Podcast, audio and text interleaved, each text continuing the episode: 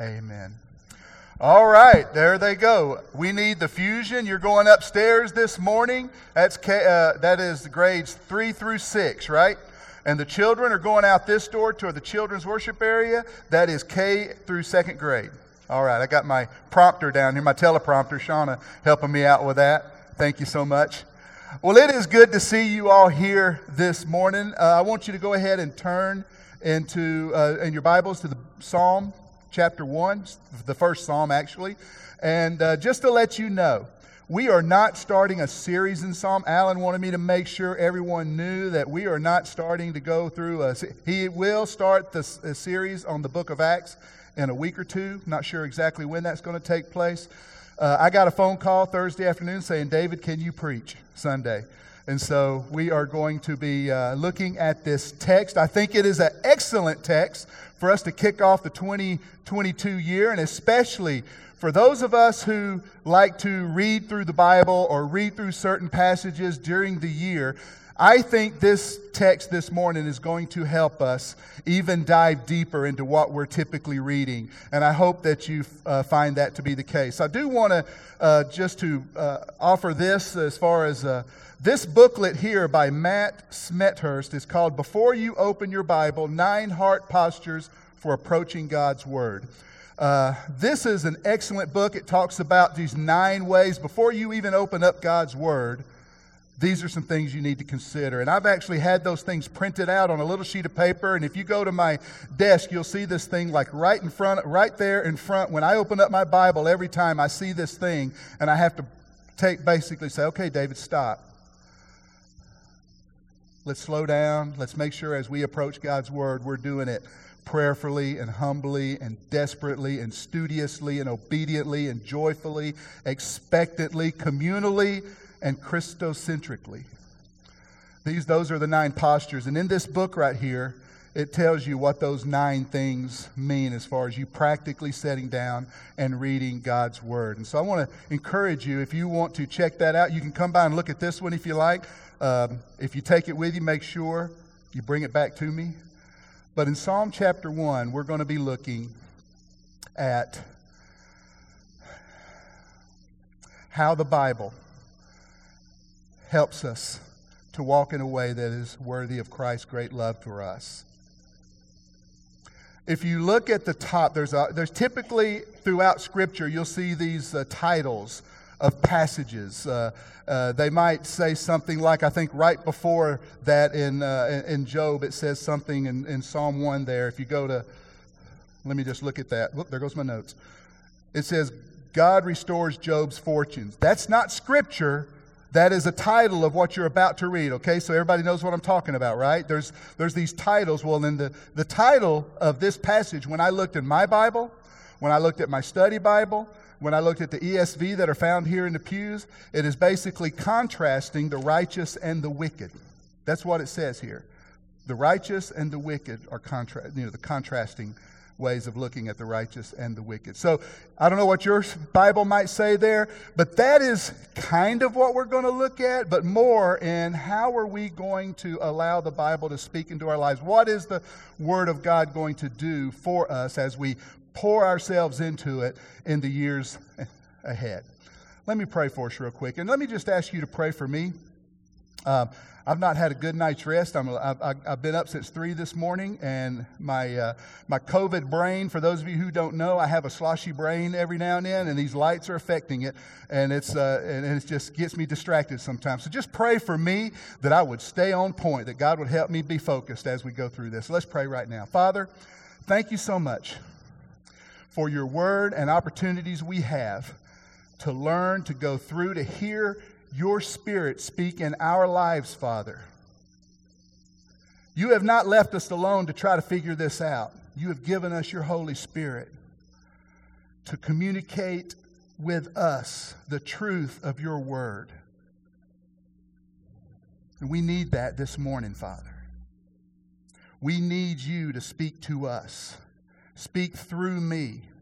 Help us that as we leave this place this morning, that we would leave here different than when we came in, that we would hear something from you that would change the way we might read the Word of God or apply the Word of God or just think about the Word of God.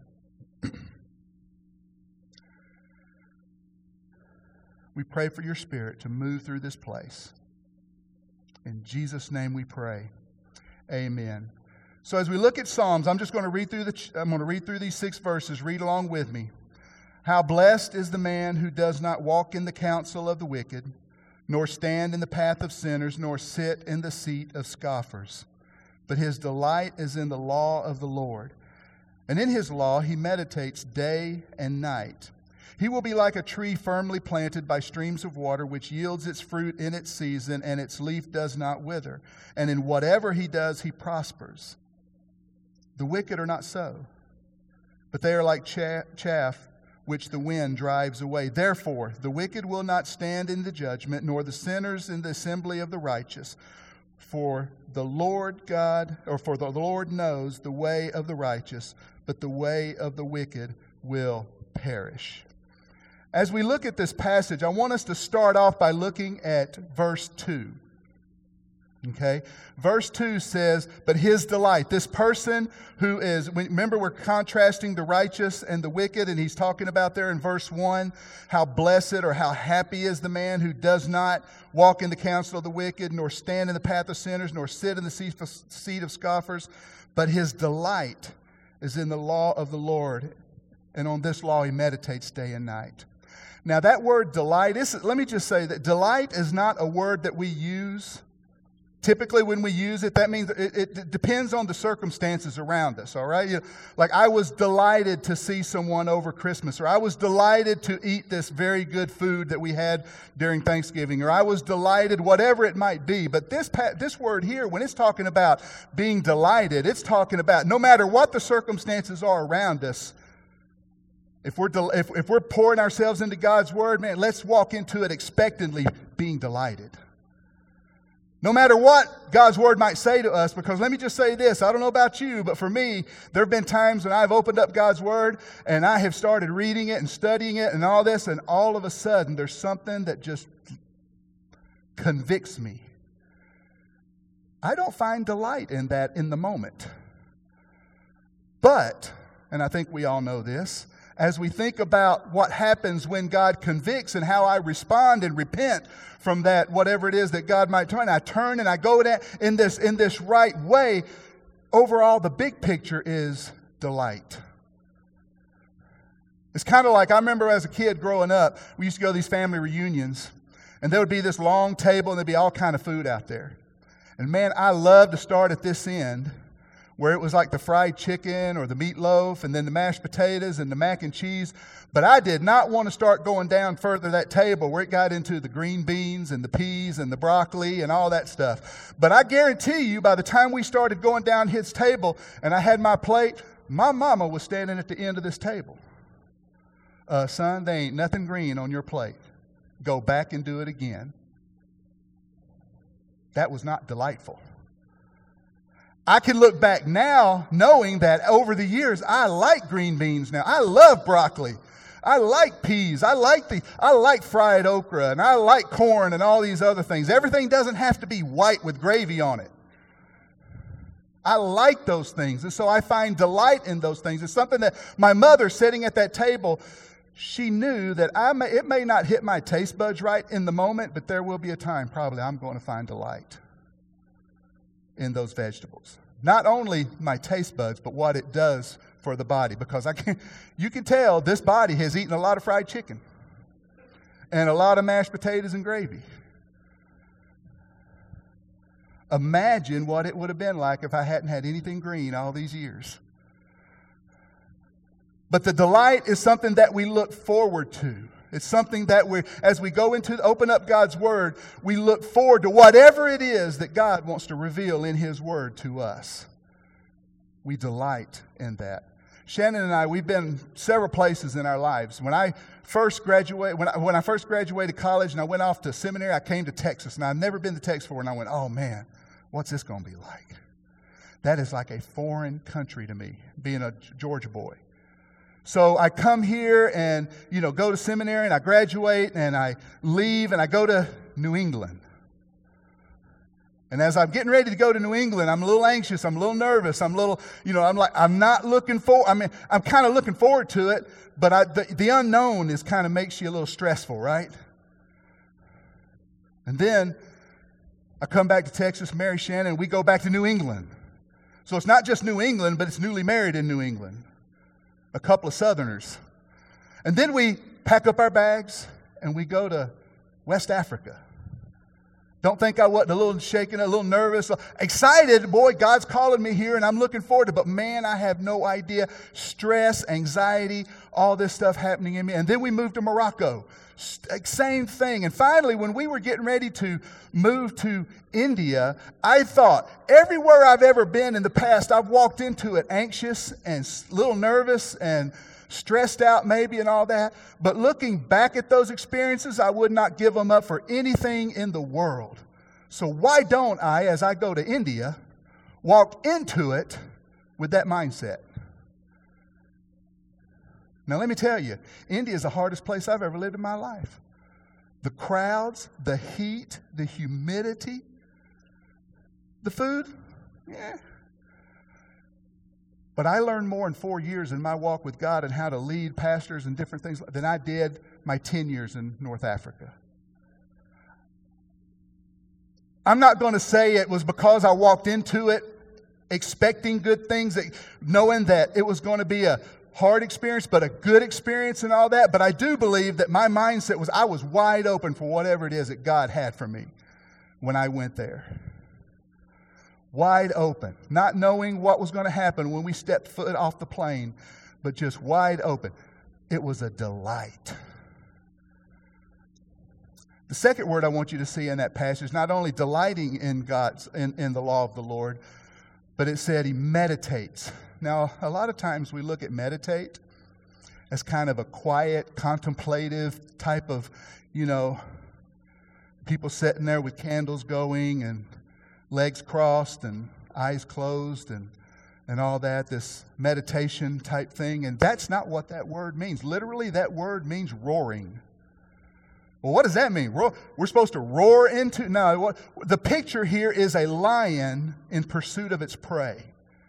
That's the, the when, when you look at the Hebrew and this word here, the picture that it is painting, this word haggah, this this word is a word of a lion in pursuit of its prey. It's a hungry lion. Now, that hungry lion, have you, you, we've all seen, you know, different shows and stuff with lions. It's not like they just jump out and start chasing anything around. They do kind of sneak up. They, they're focused, laser focused, right?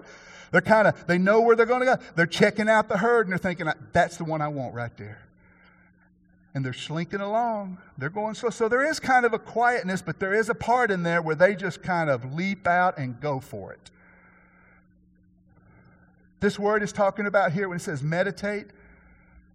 There is more of an aggressive nature in the pursuit of the truth of God in that word than there is of sitting back and hoping it hits us by osmosis. There is a an intentional act on our part to dig for it, not just to wait and hope we get it. Because some of us, and when I say some of us, I'm talking mainly about me, aren't as smart as others in the room. And if I just sit around waiting on it, I might not ever get it. I was educated in Georgia. We're at the bottom of that food chain anyhow. And so we we just... I might not get if I just sit around waiting on it, but if I pursue it, if I am a, if, if I am look, not at necessarily the truth, but beyond it, the righteousness that God has for me, that wants for us. If He says the the way of righteousness, that path of righteousness, that's what we're in. That's what we're in pursuit of. The Word is going to help us get there. Me deciding to be a good person is not going to help me get there. And so we see here in this. This this second verse, but his delight is in the law of the Lord, and in his law he meditates day and night. He's in pursuit of it. He is hungry and hunting for it. And as we do that, as the writer says, this person is that. The first thing we notice is that when you do that, it keeps us from straying. Look at verse one. How blessed is the man who does not walk in the counsel of the wicked, nor stand in the path of sinners, nor sit in the seat of scoffers. A lot of people, when they start looking at that passage, they notice things like, they like to pull things out like, well, he was walking, he was standing, and then he was sitting, as if there was a progression of there's motion, there's inactivity, there's stationary kind of thing, as if that's, you know, from good to bad. That's not necessarily the case here. There is, that, that can happen, right? I mean, we can get to a place where we're walking along with God and then we're not so walking along with God. Henry Blackaby has said in his book, Experiencing God, that God is always at work. You cannot stay where you are and go with God because God is always at work. He's always moving. He's always busy about His glory and about His work in the nations. He's always doing that. So we can't stay where we are and go with God at the same time.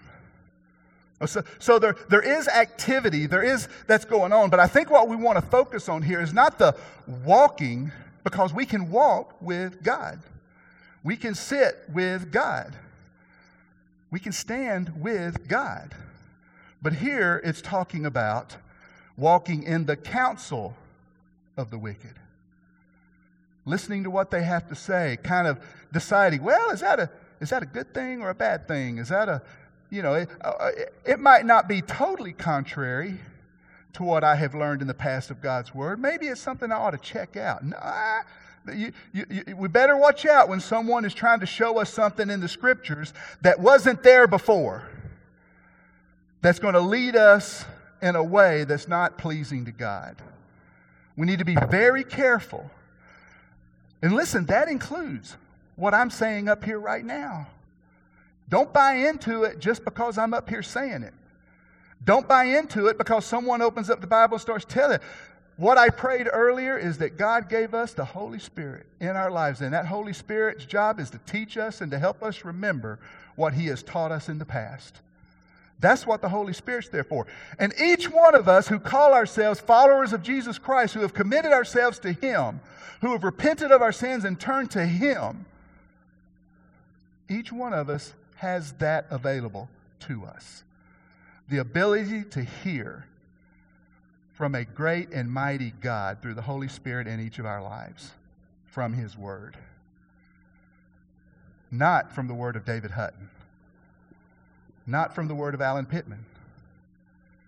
You should check us. You should take this and go and look and and and, this, and let the Spirit speak in your lives what you've heard here. Don't just walk out here and say, man, that was a good message. I think I need to check it out for yourself. That's what it means to be a disciple. Listen and then check it out for yourself so that you can turn around and make disciples. The way you be a disciple, you learn how to listen to the Holy Spirit and you walk in a way that is worthy of His great love, and you turn around and teach other people how to do the same thing. That's what it means to make disciples. To engage lostness, to mature believers so that you can reproduce that over and over and over again in other people's lives. Listen, Jesus walked with the wicked, didn't He? He didn't walk in the counsel of the wicked. Jesus ate with sinners. He didn't sit around and buy into everything they had to sell Him. Jesus sat down with tax collectors and all sorts of other people, even the religious leaders, the Pharisees and all them. He spent time with all these people. There are people actually out there that'll take that verse right there and say, that verse tells us that as a church we should never be hanging out with lost people because that's what that verse is saying. Don't be hanging out with that. No, it says don't, you don't have to listen to them. You don't have to walk in their counsel. You don't have to go down their path. You don't have to sit in the seat they're sitting in. But we are to engage lostness. And we are to take the truth of this Word and the truth of Christ to those people. So when we are delighting and meditating on God's Word, it helps us, it keeps us from straying from the path that God has for us, the path of righteousness. The second thing I want us to see here is as we delight in God's Word and meditate on His Word and all that, is that it helps us to be fruitful. Look at verses three and four. He will be like a tree firmly planted by streams of water, which yields its fruit in its season, and its leaf does not wither, and in whatever he does, he prospers. The wicked are not so, but they are like chaff which the wind blows away.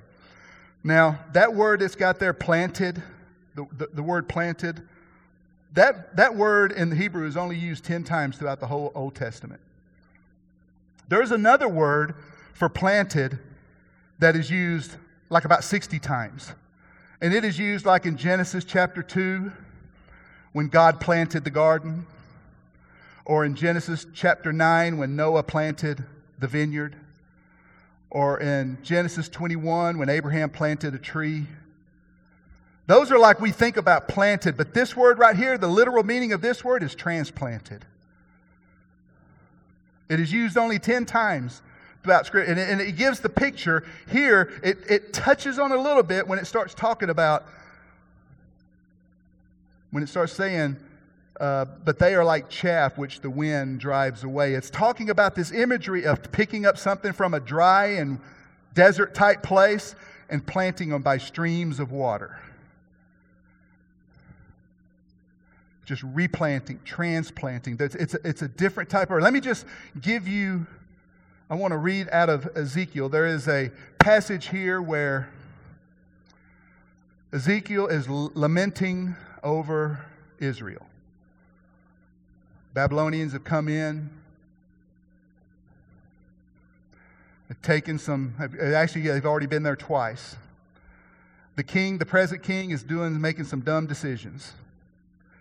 And Babylon is ready to just wipe out Jerusalem. And Ezekiel here is lamenting. He is thinking back to what it used to be like. And let me just read to you in verse ten, the chapter nineteen of Ezekiel, verse ten.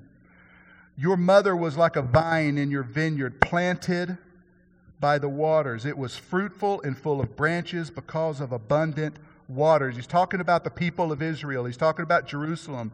He's talking about how that how over the centuries, when he gives them this verse right here, he's looking back and he's saying, you, enemies have not conquered you. You have had blessings. You have your empire has grown. The nations bowed down to you. You know, all the wonderful things that they had. And then Israel starts slowly, slowly, slowly walking away, turning their back on what God wants them to do. And just three verses later in verse thirteen, and now it is planted in the wilderness in a dry and thirsty land. He's talking about there he's, that once you were planted here and now you've been transplanted in a dry and weary land. It's been, you have been removed from those blessings, those promises that were those covenants. You broke the covenant. And so it is the idea of picking up and planting. And, and it's, it could be that God picks them up and transplants them, or it could just be the fact that we are going and tapping into the goodness of God. It could be us just, because in a moment, in a moment, we could go from experiencing the goodness of God and obeying and walking in a way that's great in His eyes and all that, to making decisions that are just, we're in a dry and weary land. It doesn't take long for that to happen.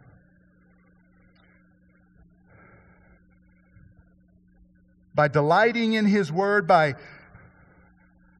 by looking forward to what He has for us, whether we think it's good or bad or whatever, we still delight into it. Whether it's hard, we still delight into it.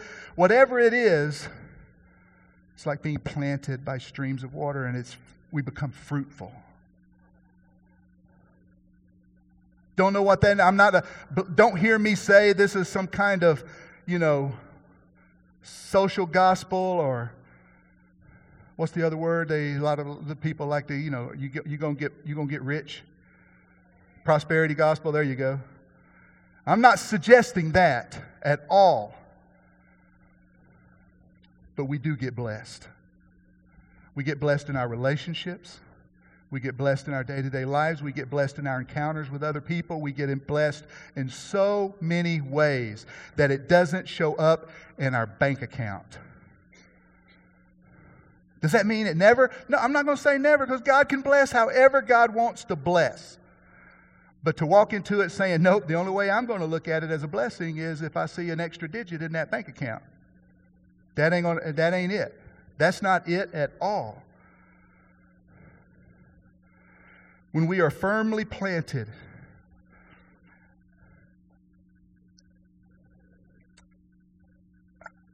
and pouring ourselves into His Word, no matter what it says to us, it'll be like we're planted in streams of water, and we will be fruitful. We will not only be blessed, but we will be a blessing as well. And so, by delighting in His Word and meditating on His Word and And, and and all those things, man, I hope you picture when you're delighting in His Word, no matter what it is, you're, you're, you're, you're taking it in. Meditating on His Word, no matter what it is, you're taking it in. You're devouring it. You're internalizing it. I hope you see that imagery there. When you do those things, it keeps us from straying, and it helps us to be fruitful. And the third thing it does is it identifies us with Christ. Look at the last two verses there. Therefore, the wicked will not stand in the judgment, nor sinners in the assembly of the righteous.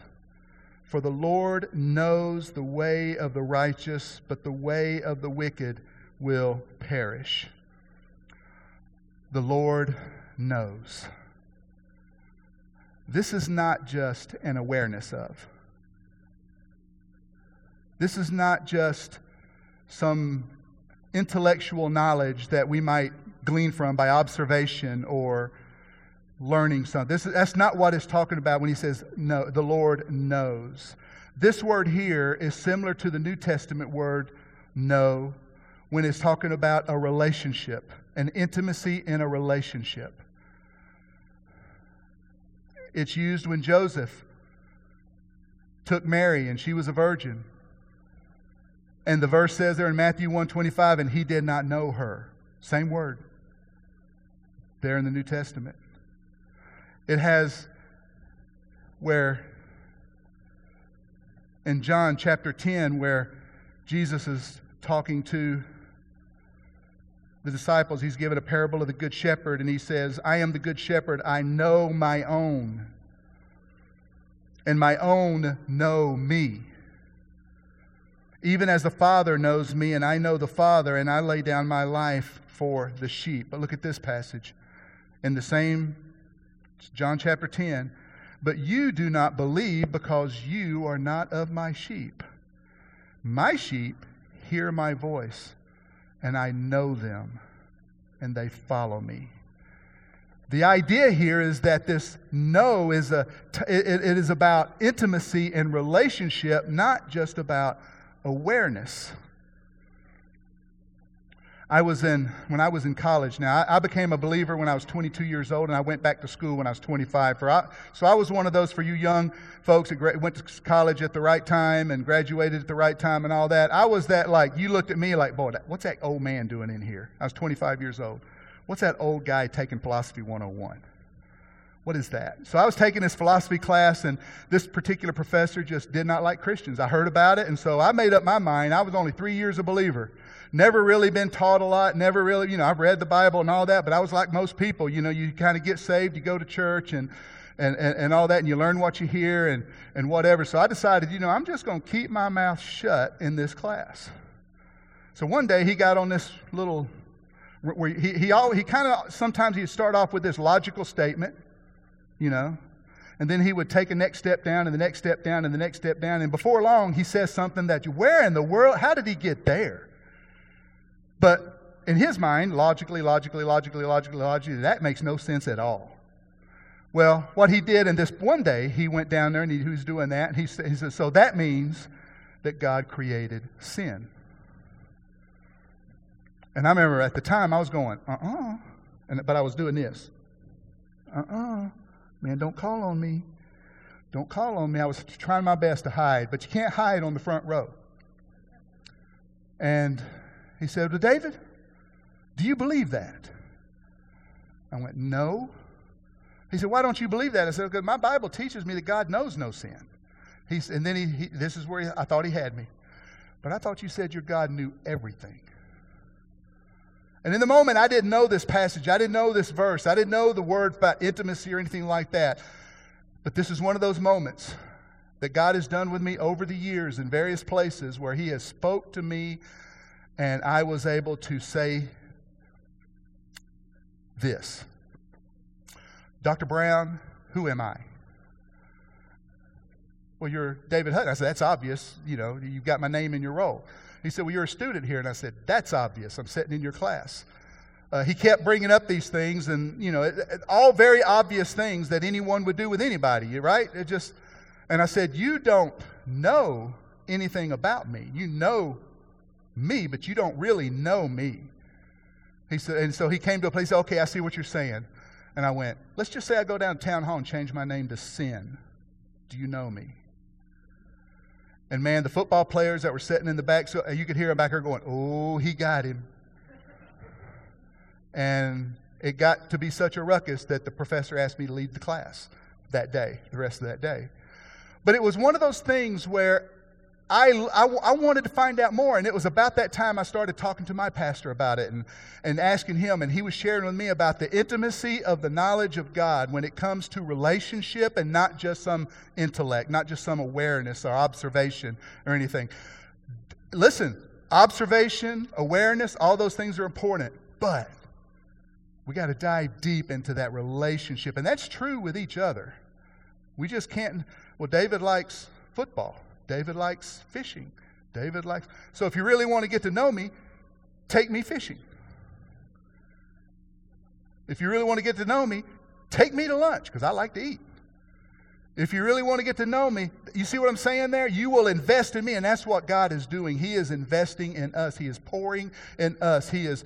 His Word, His Spirit, He is...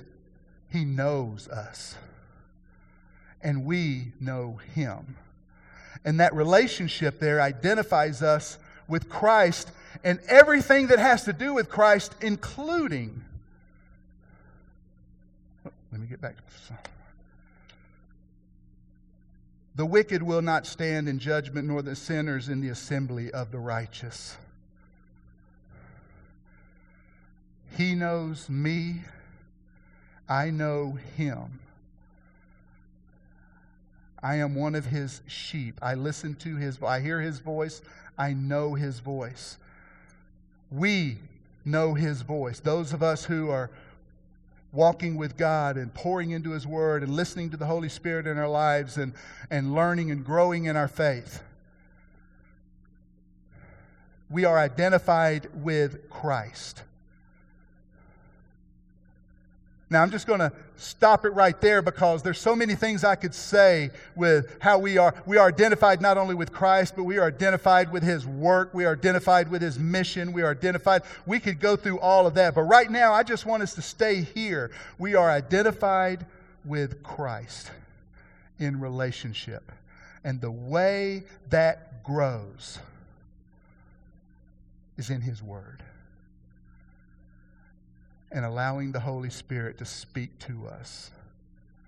Listening, abiding in, repenting of sin, turning towards Him.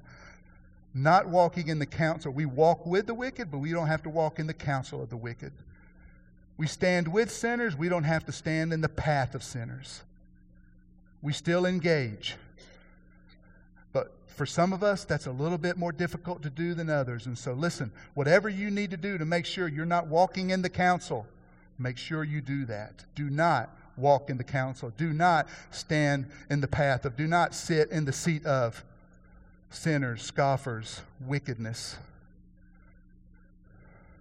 Pursue Christ and allow Him to grow in us and to and to to to to expand our capacity to know Him more. My my life verse is Philippians three ten.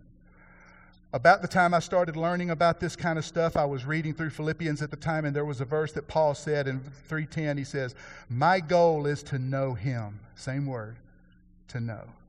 My goal is to know him and the power of his resurrection. Not just know about the, to know the power of his resurrection. Again, intimacy, fellowship, communion with the power of his resurrection. What is that? What is that power of his resurrection? Conquering sin and death. That's the power of the resurrection. You see, we, when we were singing these songs up here about Christ's great love for us and how we're free and free and all that, the only way that happens is what Jesus came and did for us. Because all of us, every person, every person on the planet stands guilty before a holy and loving God.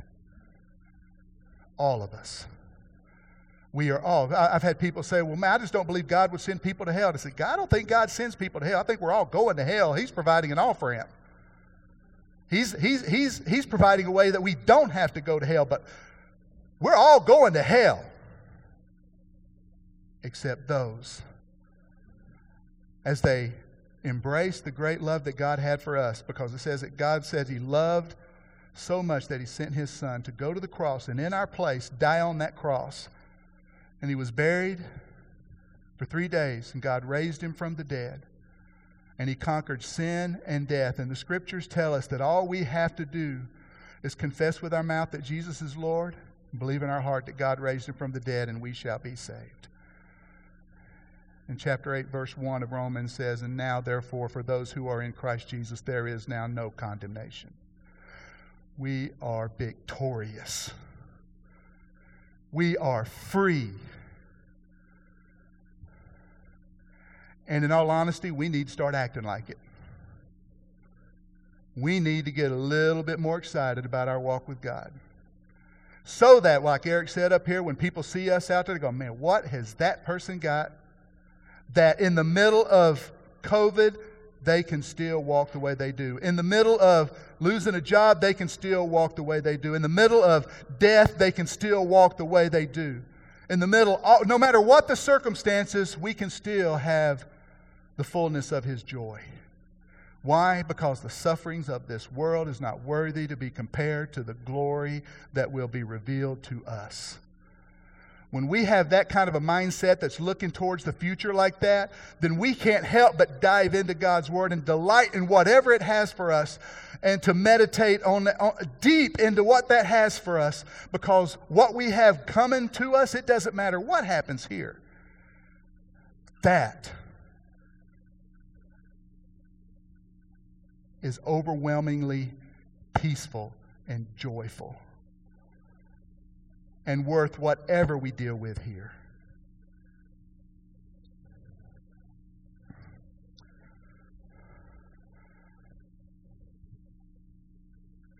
So in twenty twenty-two, and, and, and when I say this, don't think that I think everybody in the room doesn't do this, okay? I'm challenging those who are not there, who have not done this. But as you read through the scriptures, let's not just open it up and read it so that we can check that little box on the reading guide. Let's stop. Let's consider. Hey, God, I'm about to look at your word. Prayerfully consider. Expectantly go into it. Humbly go into it. Christocentrically, which means, man, I, I'm going to find Christ in here. Christ is in the middle of all of Scripture. From beginning to the end, I'm going to find him here. In all of those ways, prepare yourself for what God might say to you. And then, as you delight and as you meditate, that means you internalize. And one of those postures has communal. And what that means is you can't do it alone. That's why we need the church. That's why we need each other. Share with others around you what God is doing in your life. Whatever that might be. It could be so many different things. But share with others and have them pray for you and hold you accountable so that you will, as you walk in the path of righteousness, you will not wander off that path. As you stand, you will not stand in the path of sinners. As you sit, you will not sit in the seat of scoffers. As we delight, as we meditate, He does so much in us to keep us from wandering off track, to help us to be fruitful, and to identify us with Him. I'm going to have the musicians come up and, and lead us in some songs here right now. But I just want to challenge you to listen to, to that voice that's speaking to you maybe right now about how your approach to God's Word this coming year. Come to the classes that'll be taught, especially that one, that core class that's going to be talking about Christ and all the Scriptures, man. Just come to that one. But listen to what that voice is saying. The Holy Spirit is saying to us. And if you need to come up here and pray, I'll be more than happy. I'd be honored to pray with you. Or you just need to pray on the steps, or you need to grab someone and pray with them, please do that. Don't walk out of here not listening and obeying what the Father might be saying to us. Father, we are so grateful for your word, thankful that you did not just leave us here to figure it out on our own. Not only did you give us your word, you gave us your Holy Spirit. Lord, I pray that as we walk with and receive and delight in and meditate on, that our purpose and goal for all of this is to pursue the path of righteousness, to honor you in everything that we think and say and do. We love you, Father. Thank you for loving us. In Christ's name we pray.